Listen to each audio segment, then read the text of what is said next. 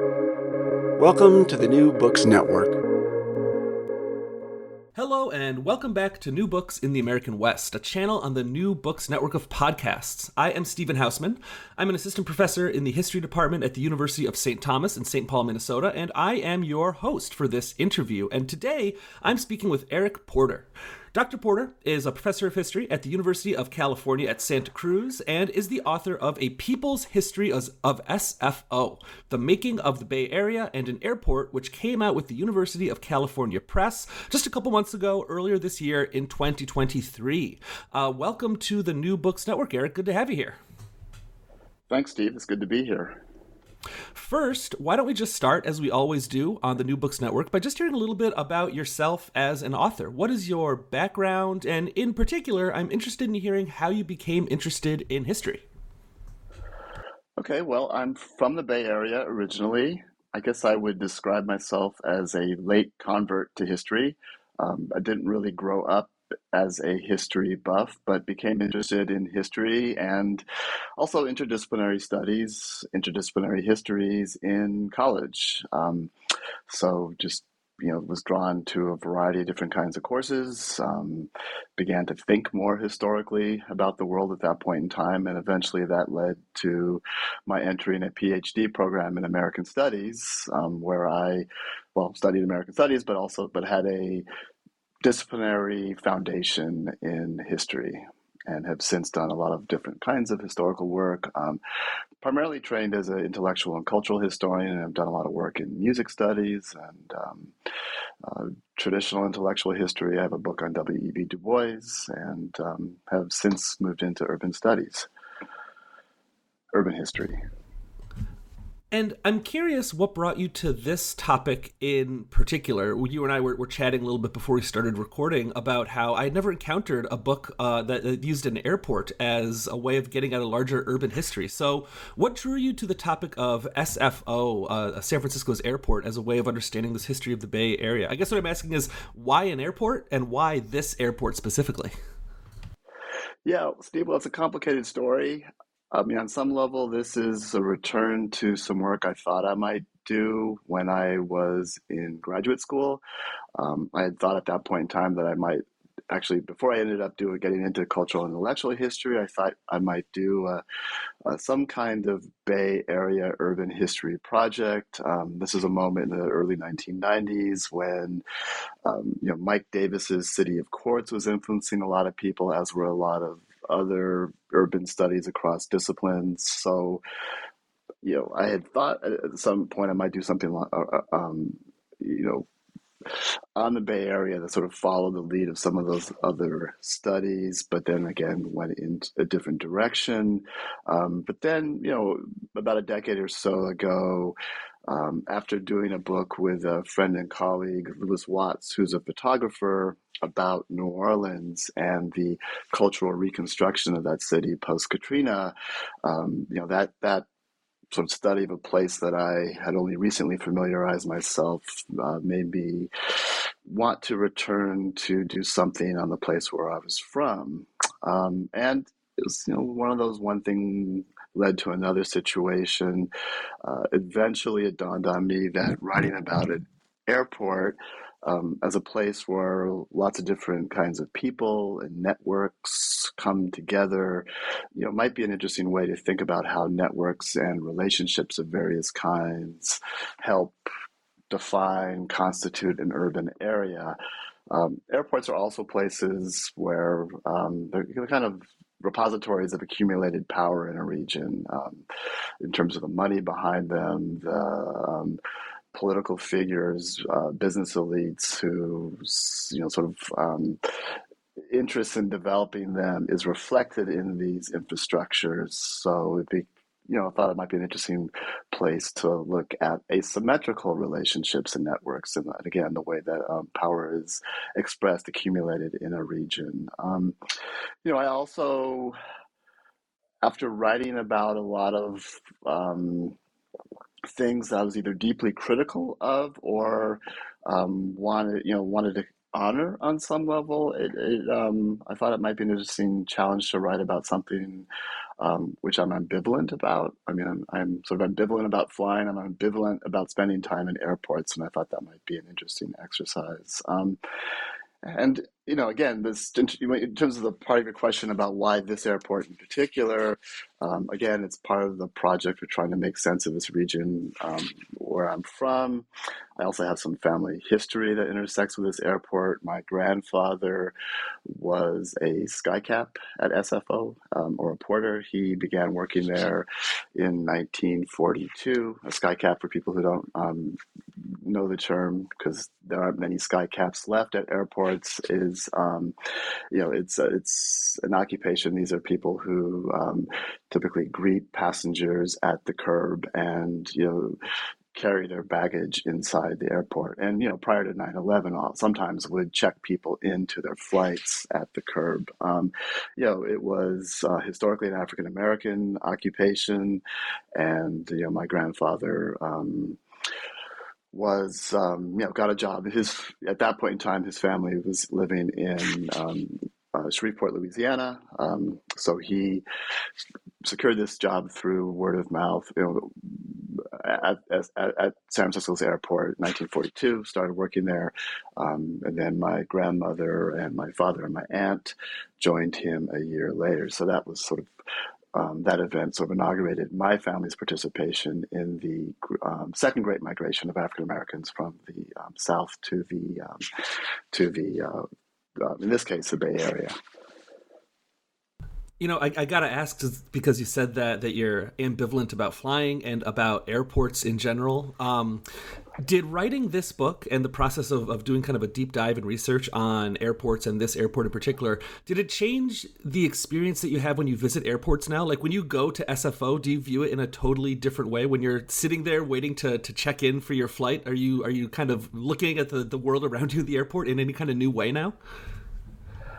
Definitely, yeah. I mean, I guess I have to say I haven't been there that many times since working on this book, or at least not in recent years, in part because of um, you know COVID and you know sort of the lack of travel in recent years. But um, you know, I mean, there's some interesting things about SFO in particular. Uh, namely its public art and um, museum project. And the museum project is a, um, you know, since the, you know, circa 1980, they've um, had this program where they have a um, these different installations scattered across the airport, and you know, more and more over the years, which, you know, are I mean, these are exhibits of all kinds of different things. You know, pottery from certain certain times and places, um, glass exhibitions. Um, you know, information about certain local phenomena. Um, exhibits called from different museums in the region, and it, it's really quite impressive. And actually, SFO has won all of these different um, as a won some awards at least for its again public art and museum program. So um, when I happen to spend time there, I have um, you know appreciate those exhibit exhibitions more. Um, and you know, it's just interesting. You know, now that I know a little bit more about how airports function and the kind of work that people do there, um, to see those dynamics in practice. So I'd say yes, more of an appreciation. Although, um, again, I haven't spent, um, you know, really that much more time there in recent years. Um, although I did do research there. I mean, associated with the um, um, the museum is an archive, so I was actually able to, you know, go to the international terminal um, on quite a number of days and um, sort of go backstage and, um, and, and work in the airport's archives.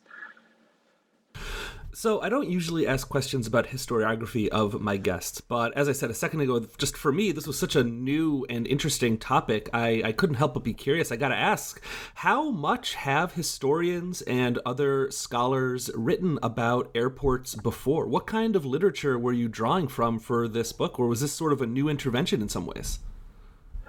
Um, I mean, I think this is a particular intervention in terms of tr- the types of stories I tell here about a region through the lens of the airport. Um, but there is actually quite a bit of writing about airport um, and flight. Uh, there are a number of, you know, sort of outside of academia, there are quite a few local and regional historians who've written about different airports, you know, across the, the nation and the and the world. Um, for example, the former assistant director of SFO Museum, John Hill, has a book um, on SFO, you know, text and photographs that sort of came out on the occasion of the opening of the SFO's, um, excuse me, new international terminal um, circa circa 2000. Um, there's also a historiography by academic urban historians that often links airports to histories of um, urban transportation and city and regional development. And you know some of this work surveys airports across the nation and um, you know seeks to sort of think about things that you know uh, you, you, know t- it talks about things in broad strokes um, you know, just about the phenomena of airports, the phenomena of um, phenomenon of airports in general. Um, you know, there are also you know a handful of studies that I know about that focus on individual airports. Um, for example, there's an urban historian named Nicholas Bloom who has a, you know a really interesting book um, on JFK called Metropolitan Airport that sort of links the development um, or the you know create or, or, the renaming of JFK and its development to, you know, a, a, number of questions around New York City's urban development and sort of urban politics. Um, but you know, beyond that work by historians, there's you know quite an interesting range of um, literature from historians across disciplines who've been, you know, talking about airports vis-a-vis immigration policy or security issues, um, jet noise. Um, there's a really interesting book by uh, Marina Peterson, who's an anthropologist, um, called Atmospheric Noise on anti-jet noise protests um, and the phenomenon of jet noise around Los Angeles International Airport, LAX. Um, so you know, there's again lots of different kinds of scholarship, some of which is is, is written by historians. I myself, uh, I've never flown into SFO, or I, I might have flown in once when I was like a, a child. I was trying to remember. I think I, I, maybe went once when I was a little little kid. But for all intents and purposes, I've not been there myself. And you actually you, you start the book with a description of uh, uh, flying in to SFO. Can you describe what it's like to approach the city and the airport from the air, and kind of the experience of visiting the airport today? Maybe we should start in the present before jumping back to the history of this of this facility. Sure. Um, well, it's interesting to think about flying into the airport because you're right. I do start the um, book with this um, description of flying into SFO at night and seeing, you know, these different configurations of light, you know, outlining um, helping one identify different cities and different parts of the infrastructure, you know, the lights that define, well, well, airports, for other, you know, SFO and other airports in the region, or bridges, or, you know, you can, they, you know, so you show where the refineries are in proximity to the urban areas. So, you know, it's, one can, um, you know, be presented with an interesting mapping of a region, um, of, of the Bay Area in particular. Um, and certainly one experience at night is a different experience um, during the daytime where, um, you know, you see this actually, you know, very interesting, beautiful area. Um, you know, you fly over hills, you fly over water, the bay, um, depending on what, you know, what direction you're coming in and what the, what your approach is, you know, you may end up over the bay, you may end up we almost always end up at the over the bay at some point. Um, you may end up at, over the Pacific Ocean at some point in time with some pretty spectacular views. Um, at least if you're sitting by a window. If you're not, then you know the views are, are less um, spectacular. And it can be, I mean, it's sort of at once disorienting as you're trying to figure out what precisely you're looking at and how you're situated in the air vis-a-vis the region below. Um, but then sometimes it can also help you understand how certain parts of the region um, region fit together. And then, you know, in terms of the airport itself, um, I mean, in, you know, in some ways it's like other airports, and certainly lots of commentators have talked about the fact there's a kind of homogeneity of airport experiences because because we tend to, you know, um, undertake the same rituals no matter where we are and you know the aesthetics of airports can be very similar. But know one of the things i try to argue in different different, at different moments in the book is that they're similar but with a difference. And um, you know there's a way that the sfo's airport signals to you that it's that you're you know um, you know, you're, if you're arriving there at least, you know, um, entering an area, you know, that's sort of known for its multiculturalism, it's known for its, you know, histories of political activism and so forth, and you know that gets um, apparently represented in public art and design features and some of these um, cultural exhibitions um, installed by the um, by the SFO museum. So, why don't we start getting into the history of this place? And indeed, why don't we start with the place itself? Can you tell us a bit about the land on which SFO sit? What existed before there was an airport here? Why this site in particular for an airport? Yeah, so where San Francisco International Airport sits now, I mean, some of where it sits used to be not well in the um, earlier in the 20th century, early in the 20th century at least, used to be open water, um, but the part of the airport that was originally built in the late 1920s was built on reclaimed salt marsh that was uh, uh, reclaimed by a um, wealthy California banker named Darius Ogden Mills, uh, who was one of the principals of the Bank of California. Um, and you know made a fortune in part fi- from financing um, gold mining in the Sierras, um, silver mining in the Comstock, and, um, and and also financed and you know profited from a variety of other um, extractive ventures and other kinds of um, business ventures that um, helped accumulate wealth in the San Francisco Bay Area and made you know at least a handful of people like himself you know tremendously rich. So it was his family, his descendants that first um, rented and then sold that land, um, which I guess Mills had originally um, reclaimed to graze his dairy cows. He was a kind of gentleman farmer as well as, as well as a wealthy banker. Um, he had originally um, reclaimed the land to, to, to uh, graze his dairy cows, and um, it, you know, still may have been used um, for dairying when it was you know given to the um, well again first rented and then sold to the uh, to the city of San Francisco in the, in the late 1920s. So what I do in the book is try to tell the story uh, of, of, that land as a way of um, thinking about um, the complicated asymmetrical relationships that had helped to make this region. Um, since that's you know part of the story I try to tell through the region during its existence, I start in the first chapter by talking about some of the antecedents of those relationships. Um, you know, going back to um, the colonial period, essentially. So what I do is talk about how this um, you know the salt marsh was sort of adjacent to lands that were originally under control, sort of back and forth between the, um, you know, during the Spanish period, um, between the mission in San Francisco and the San Francisco Presidio, the uh, military outpost. Um, and both of those entities used the surrounding lands to graze cattle. And then it, um, during the Mexican period, it was, you know, these lands surrounding the airport were part of a California rancho. Um, and, you know, so you know, I, I, tell that story as well.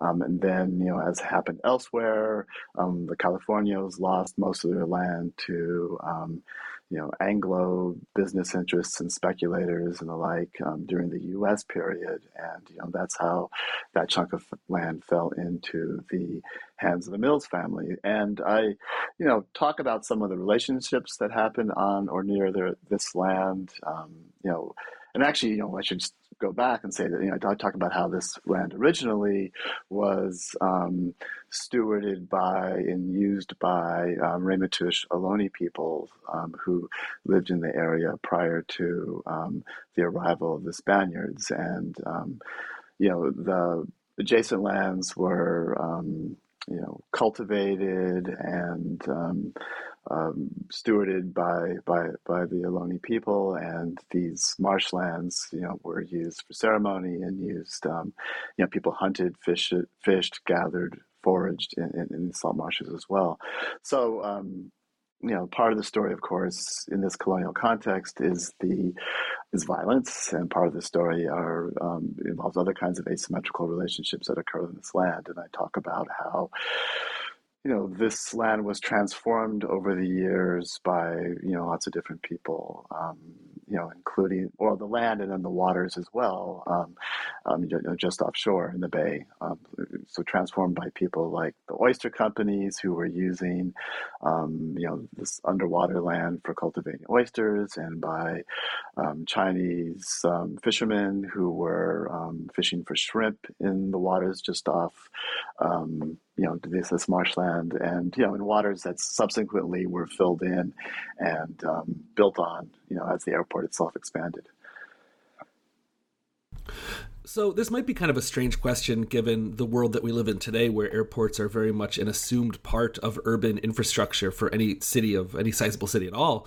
But thinking back to the early days of uh, air travel, let alone commercial air travel in the 1920s, why build an airport at all? What does an airport represent for a city, for city elites, city uh, uh, sort of the, the people that the city leaders, right?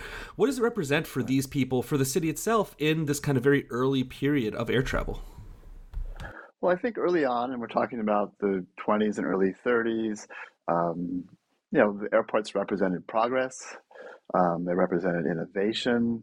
Um, they represented um, an ability to, you know, kind of triumph over nature and manipulate the land and the laws of physics or defy the laws of physics and, um, you know, you know, in that sense symbolize human ingenuity and a capacity for expansion and progress. Um, you know, in the Bay Area, um, amongst uh, in San Francisco in particular, among um, city elites and business elites, uh, you know, there was early on a recognition that um, air travel, as it developed, might open up doors for a kind of soft imperialism and you know in the pacific world um, and facilitate increasing trade and influence in Asia and elsewhere um, around the Pacific Rim. Um, I mean, it was sort of unclear exactly how that might happen because, you know, early on planes did, you know, planes were small and couldn't go very far, and if um, and you know a lot of the focus was on just airmail transportation but you know eventually um, people you know became more and more invested in the idea that you know um, um, you know, airplanes could transport pe- people and goods to and from overseas destinations, and again, sort of you know, lead to a um, and support, um, you know, in this case, a region's uh, imperial destiny, and you know, the, the development of um, uh, wealth in the region. Um, another part of the story is that there's, you know, you know, early on in the early in the airport's history, there's a, there's a lot of competition between San Francisco, the Bay Area, Los Angeles, um, the Seattle um, Seattle in terms of which of these urban areas is going to be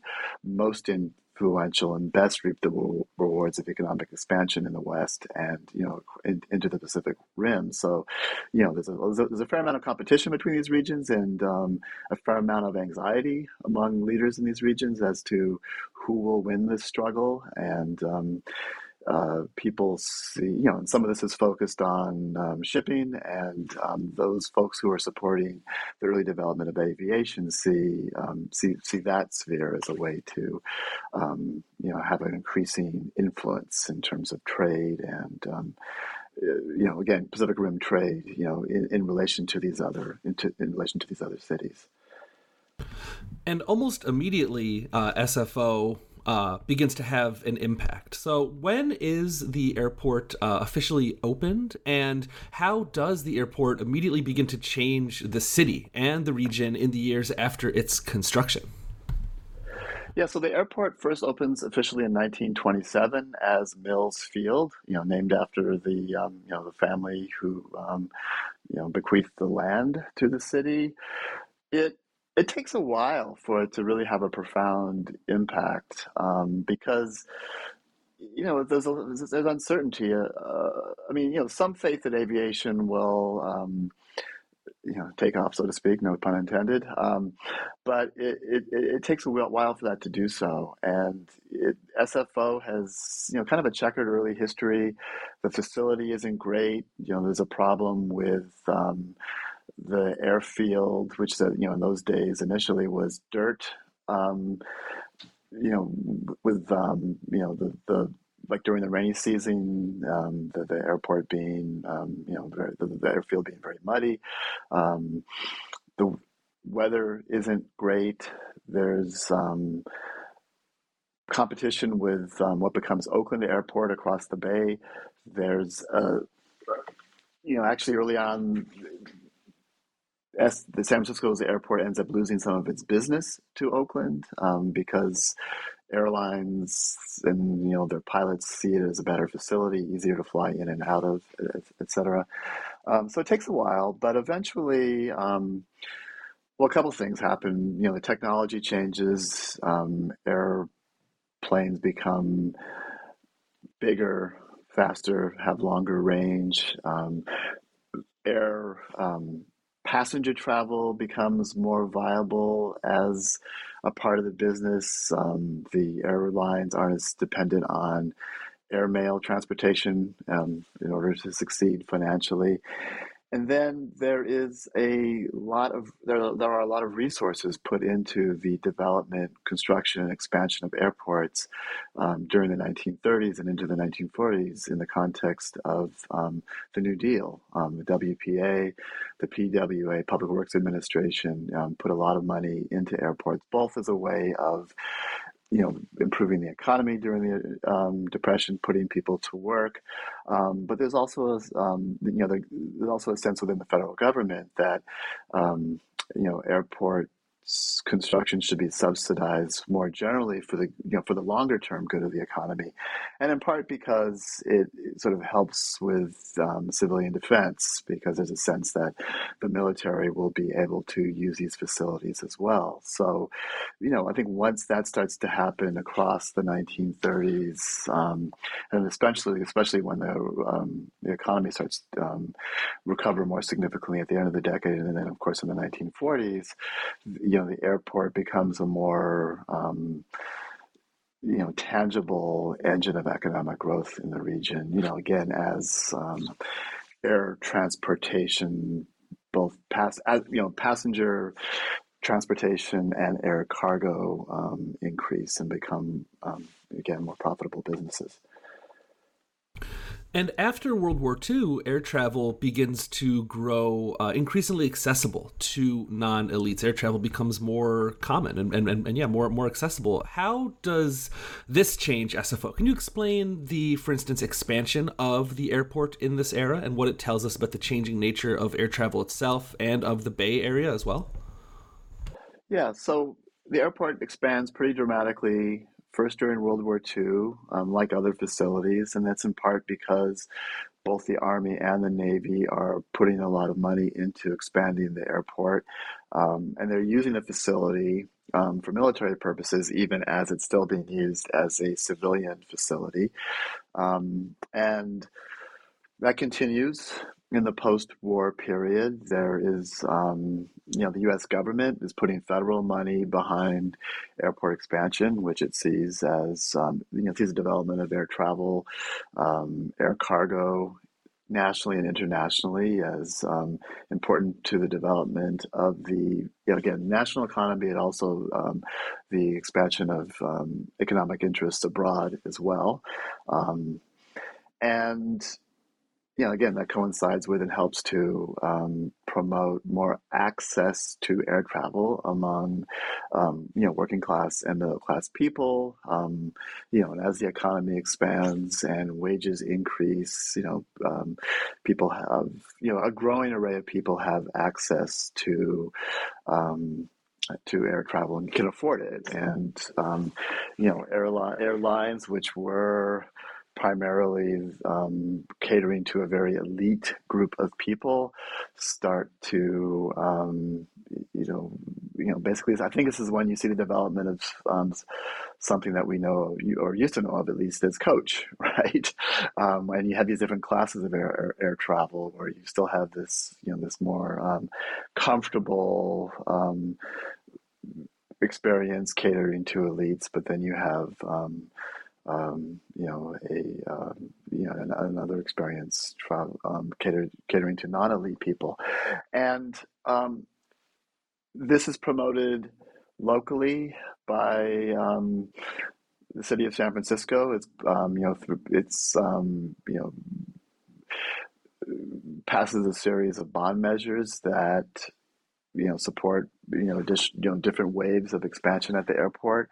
Um, you know, it's seen um, you know based on the um, idea that this is um, beneficial to the uh, uh, local economy, beneficial to working people, um, and you know that you see you see that developing as well. Um, although of course this develops in ways that are unequal um, because again not everyone has access to these airport jobs that are um, you know one of the things that are promoted as beneficial to the community as um, you know that go along with airport expand you know the expansion of the airport um, you know one of the things that the city uses to justify the um, you know its appeal to voters to pass these bond measures um, the airport is you know you know, the, the, airlines and other entities doing business at the airport, um, you know, they engage in, you know, systematic, dis- systematically discriminatory employment um, practices, you know, through um, through the 1950s.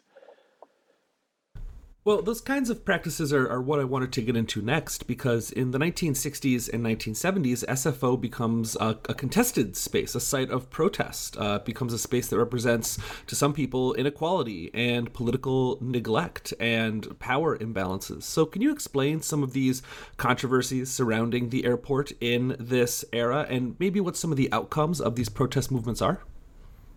Sure. So, the um I mean, as the airport grows, it has a bigger, bigger, big, and bigger impact on the region, um, both as this big, noisy infrastructure that is sort of heard and felt in its surroundings, but also creates other transformations, um, you know, in, in proximity, like, you know, increases in traffic congestion, um, you know, based on you know travelers going to and from the airport, um, as well as workers going to and from the airport. Um, and you know it's a public infrastructure, and you know there are you know different expectations by different constituencies in the regions um, about what this what this big infrastructure might offer them or not, and you know what are you know what the costs and benefits of having this. Um, again, ever expanding infrastructure in the area.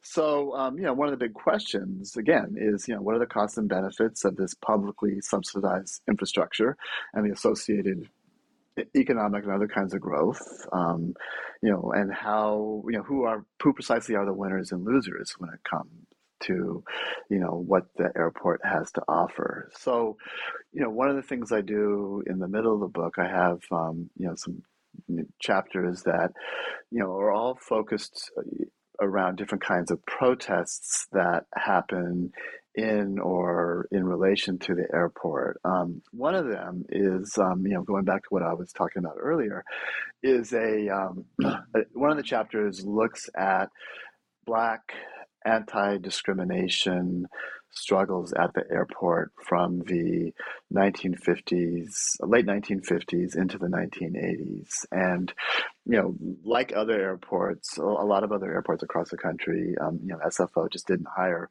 or hired very few black workers. Um, prior to the civil rights movement, um, you know, um, ramping up in the in, in, the San Francisco Bay Area. Um, and most people who most black workers who were hired were doing um, basically service work and you know a lot of it was low paid service work like janitorial work or um, you know having lower wage jobs in food service um, although skycaps were you know that was a service occupation that that actually paid paid pretty well but um, you know what I trace, you know, I mean, there was a for a while, you know, in part because of discriminatory practices at the airport, and also because activists tended to be focusing their efforts elsewhere, there seemed to be more opportunities. Local act- activists weren't really paying much attention to the airport, but eventually, you know, again, as airport employment expanded, and also in the wake of some um, visible anti discrimination struggles focused on airlines um, and on airports elsewhere in the United States, particularly. Um, you know, probably most notably focusing on flight attendants' efforts to um, get access to, or Black women's access to, Black women's efforts to get access to flight attendant jobs, um, primarily in the Midwest and the East Coast. Um, local activists started to ramp up their efforts to get um, Black people jobs at SFO. And so what, what I trace are a number of different struggles by civil rights organizations, church organizations to get access to jobs. Um,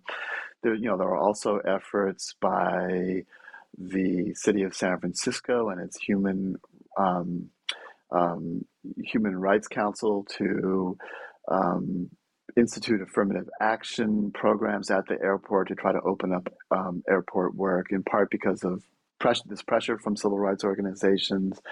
Um, I talk also about efforts to improve the kinds of jobs that black workers could get at the airports, you know, in the face of union discrimination and its discrimination by um, by the airlines, and you know that involves organizing at different levels. It involves, you know, some excuse me, black workers you know, working within their unions. It involves um, other black worker, black workers, um, and sometimes some of the same black workers, organizing outside of their unions through um, black employee organizations that cut across occupation to try to um, work sort of differently with the air, airlines to improve their status as workers and again gain access to um, other kinds of jobs and that and sometimes involves putting direct pressure on airlines to institute affirmative action programs. Um, there's also there are also efforts by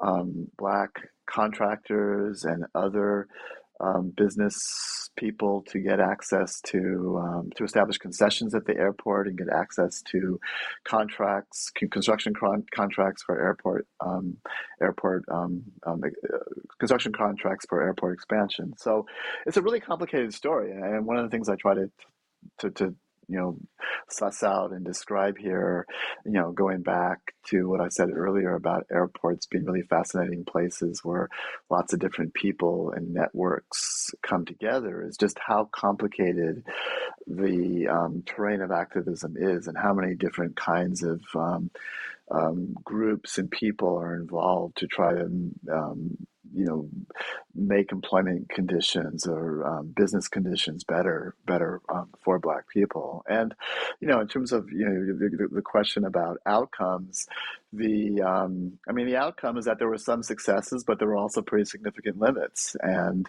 uh, the black workers were able to you know make significant gains in certain occupations, but not so much in the professional ranks. And the in terms of on the business side of things, um, you know, there was a moment when you know the representation of black business people in airport contracts and concessions looked more or less like.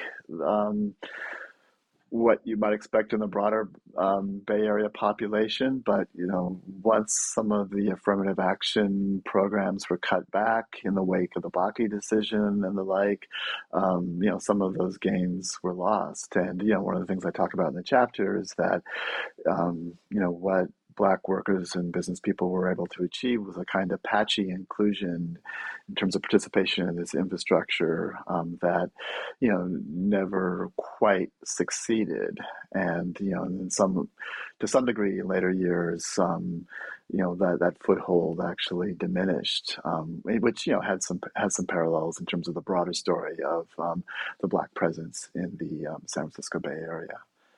Um, another thing that another chapter you know from this part of the book that i um, um, that involves protest has to do with anti anti jet noise protests in the area. And I, I, I talk about the ways that the um, there's a really interesting story of how you know suburban quality of life politics um, which you know sort of was define kind of early anti-jet noise um, protests in the late 1950s and early 1960s um, began to coincide more and more with um, a burgeoning environmentalism in the um, um, in, in, the region, and it was um, you know, so again, there's a long history of anti-jet noise politics. The result of which is that there were some successes um, in terms of um, putting pressure on the airport to make some changes in flight operations and to assist communities in terms of developing programs that included things like um, you know, providing grants for people to insulate their homes to make them a little more soundproof.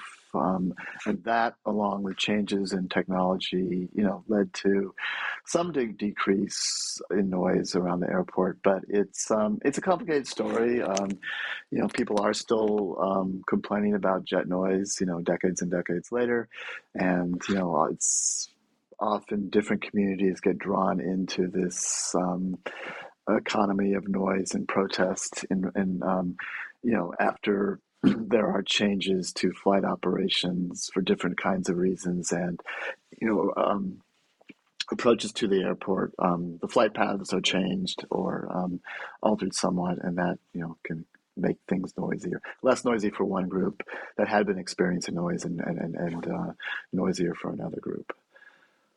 So i think that's another, another interesting part of the story yeah, yeah. Um, and this story of of SFO being this kind of hub of activism and a symbol for you know uh, uh power dynamics and inequality. This doesn't end with the 20th century either. This is an ongoing story well into the 21st century too. And in the book, you talk about the airport becoming a hub of uh, immigration related activism in the early 21st century. Can you talk a little bit about that? And kind of similar to the last question, I'm curious what were the outcomes and maybe also the limits of that particular version of activism at the airport?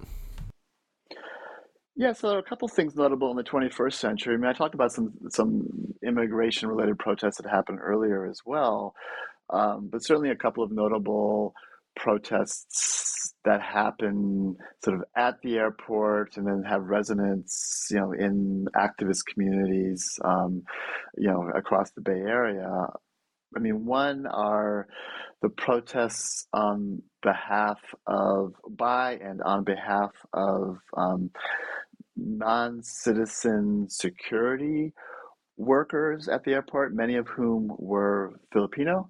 Um, after 9 11, the um, Aviation Transportation Security Act that was passed um, you know, which you know, among other things, establishes the um, um, Transportation Security Administration, the TSA, that um, imposes a citizenship requirement on um, airport security workers, um, which jeopardizes a um, the jobs of a lot of um, again in particular Filipino workers, um, you know, who are on you know who had green cards or were on work visas who did security work at the airport. So, you know, a lot of activism on their behalf to try to um, get them, you know, let them keep their jobs. There was a, um, you know, they were able to kind of delay the um, impact of the um, the um, the Security Act.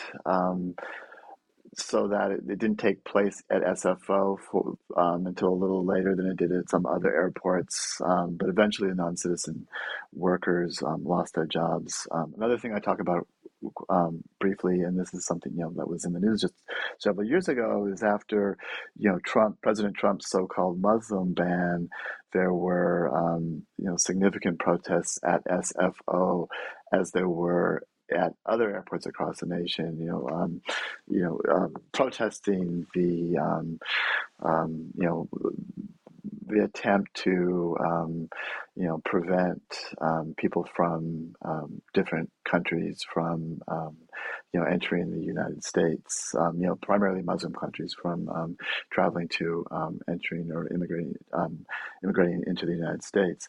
So yeah, one of the things I talk about in this chapter um, is that in these struggles, sometimes to present, present, you know, protect the rights of um, people to, in one case, hold jobs, in the other um, case, to um, enter, uh, return to the country, um, there's often this rhetoric of deservingness um, that gets mobilized to support their cause. You know, for example, you know, uh, when it comes to the non-citizen workers, um, you know, this there's this sort of rhetoric around their patriotism, their commitment to the nation.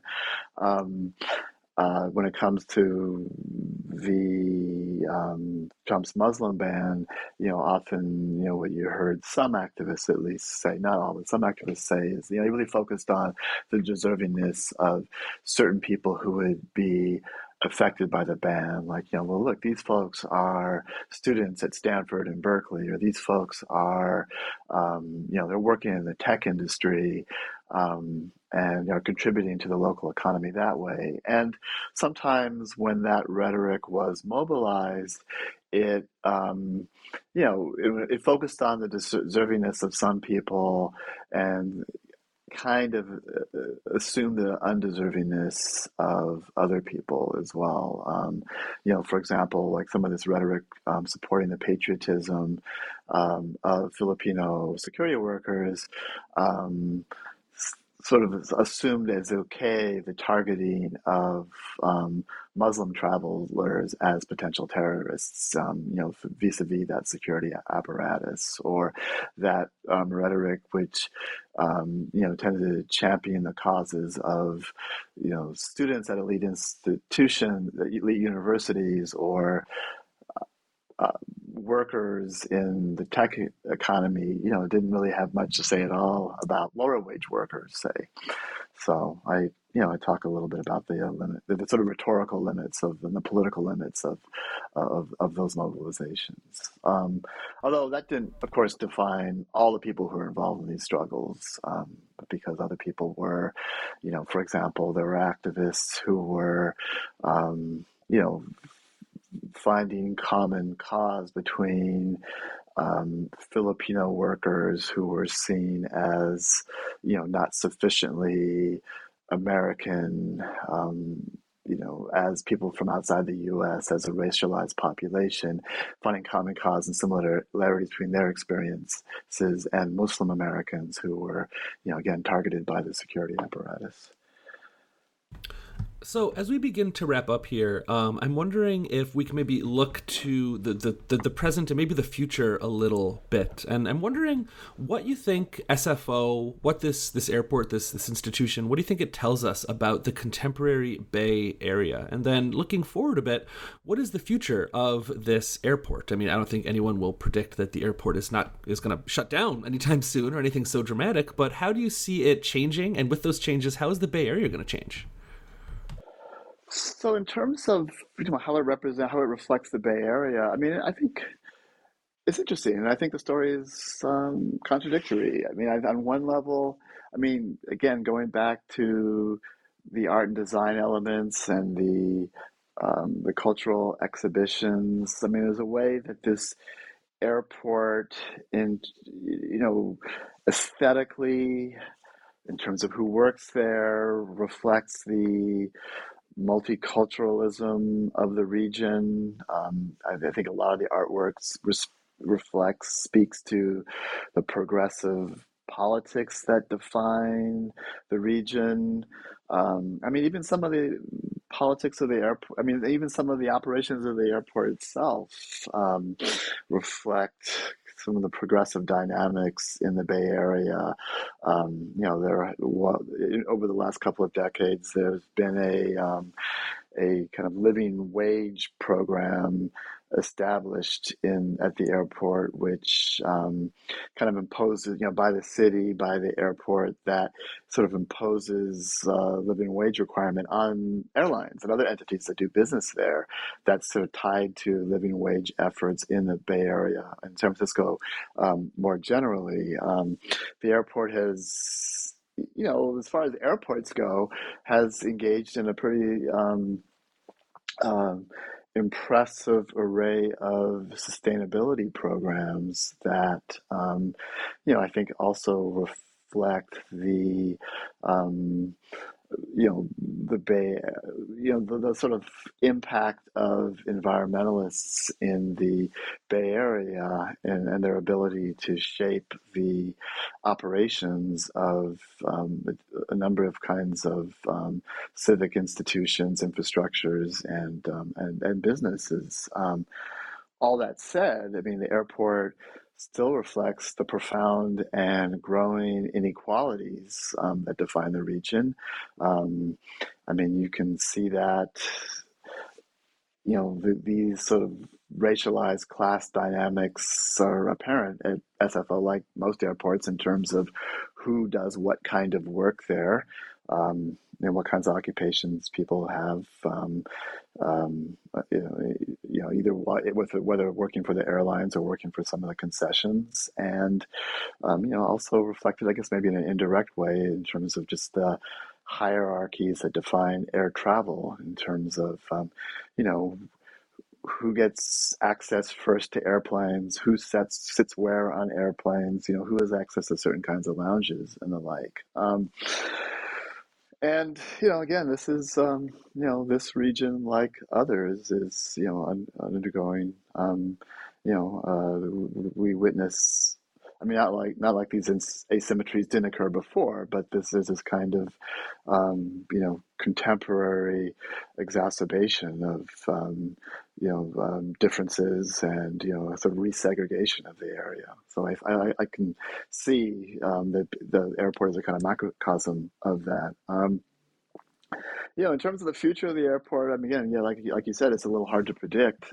I think one of the, you know, getting back to these sustainability and um, programs. I mean, and some of the other things, the sustainability programs which are related to some of the things, I mean, one aspect of that are the things that the airport is trying to do to, to the extent it can, ameliorate climate change. And, um, you know, it's doing some interesting things in terms of energy conservation and trying to put support um, behind this project to develop alternative kinds of jet fuel.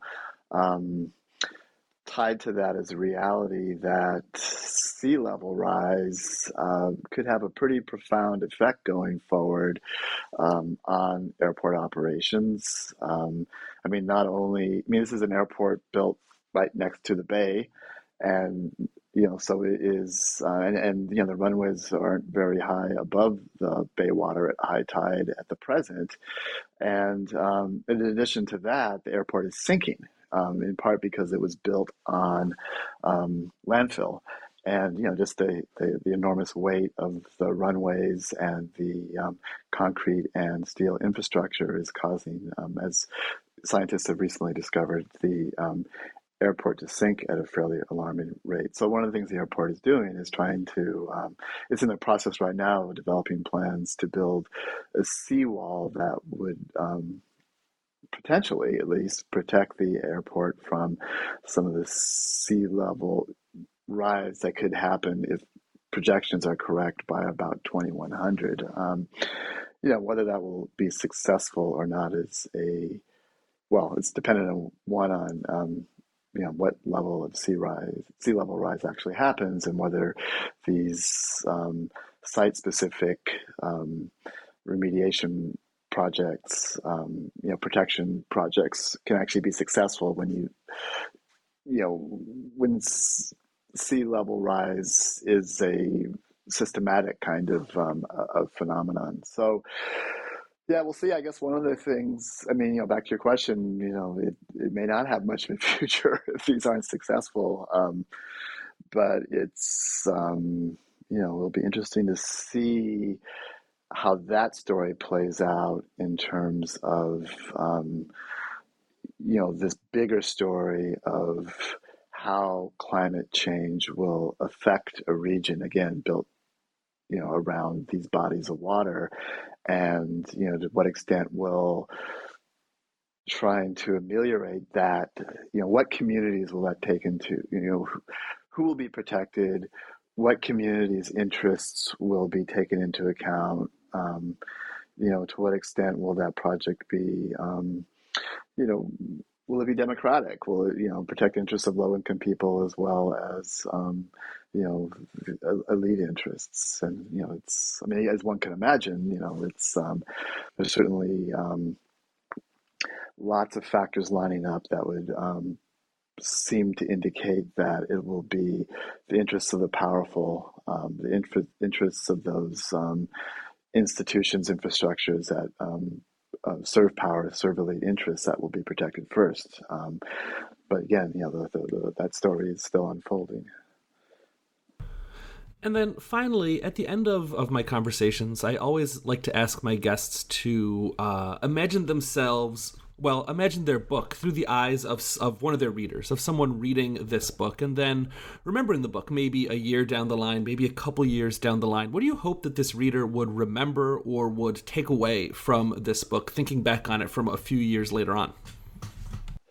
Well, I'd hope they would take away that there are lots of interesting stories that you know compose a region and its development over time um, and that they'd be drawn to some of the ones that are in this book you know again regarding the anti-discrimination struggles that happen at the airport or you know the anti-jet noise struggles. Um, i hope people would think that telling the story of a particular piece of land can be interesting um, but i think you know maybe bigger um, takeaway that I hope people would um, get from this is that airports are really fascinating, strange places that um, they're not all the same. They actually do, in really interesting ways, serve as um, touchstones for a region, and they, in a sense, are archives for a regional uh, for a region's history. Um,